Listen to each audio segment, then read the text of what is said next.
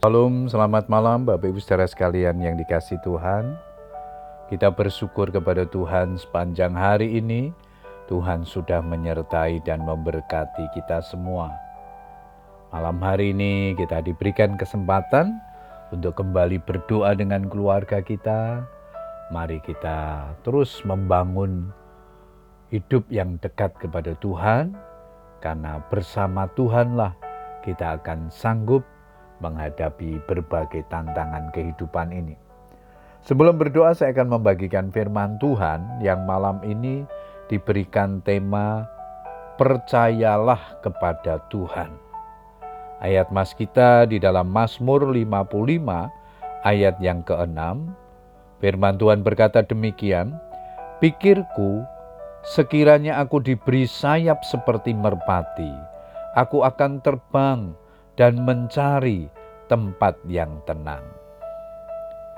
Bapak Ibu Saudara sekalian, Mazmur ini mengemukakan betapa Daud mengalami tekanan jiwa yang sangat berat.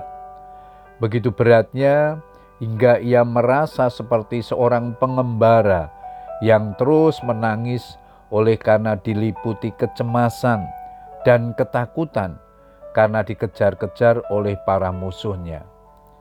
Daud frustasi hingga ia merasa bahwa seekor burung merpati lebih berbahagia daripadanya. Apakah persoalan Daud sehingga ia merasa begitu tertekan? Rupanya ia dikhianati oleh sahabat dekatnya, orang kepercayaannya sendiri yang juga sama-sama beribadah dengannya di rumah Allah. Ayat 14 dan 15. Baginya lebih mudah untuk menerima serangan daripada musuh yang jelas-jelas melawannya, daripada musuh dalam selimut. Hal yang sama tentu akan kita rasakan seandainya dikhianati oleh seorang teman dekat atau orang kepercayaan kita. Selanjutnya, apakah tindakan Daud untuk mengatasi persoalannya ini? Apakah dia larut dalam frustasinya? Ternyata tidak. Meskipun ia terus-menerus dikhianati, siang malam ia melihat kekerasan dan perbantahan, kemalangan dan bencana, penghancuran dan penindasan yang dilakukan oleh orang-orang kianat. Namun ia tidak membalas mereka.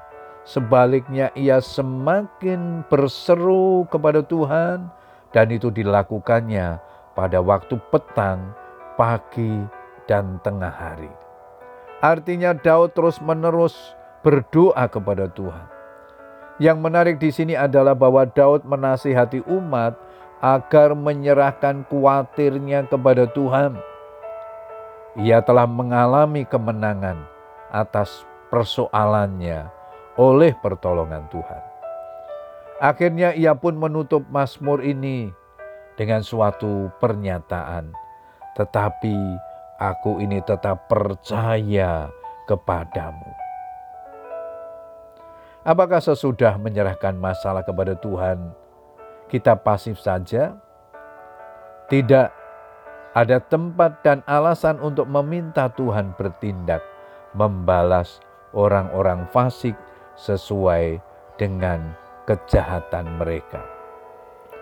Bapak Ibu saudara sekalian, betapapun berat persoalan kita, janganlah kita berhenti berseru. Janganlah kita berhenti berdoa kepada Tuhan. Sebab pertolongannya itu pasti akan datang. Pertolongannya itu tepat waktu di dalam kehidupan kita. Puji Tuhan, Bapak Ibu Saudara sekalian, biarlah apa yang diteladankan Daud dalam berseru, dalam berdoa kepada Tuhan secara tekun, juga dapat kita lakukan di dalam kehidupan kita.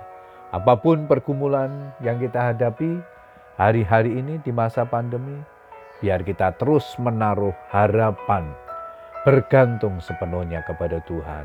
Biarkan Tuhan bekerja dengan caranya yang ajaib untuk menolong dan memberkati kita. Selamat berdoa dengan keluarga kita, tetap semangat berdoa. Tuhan Yesus memberkati. Amen.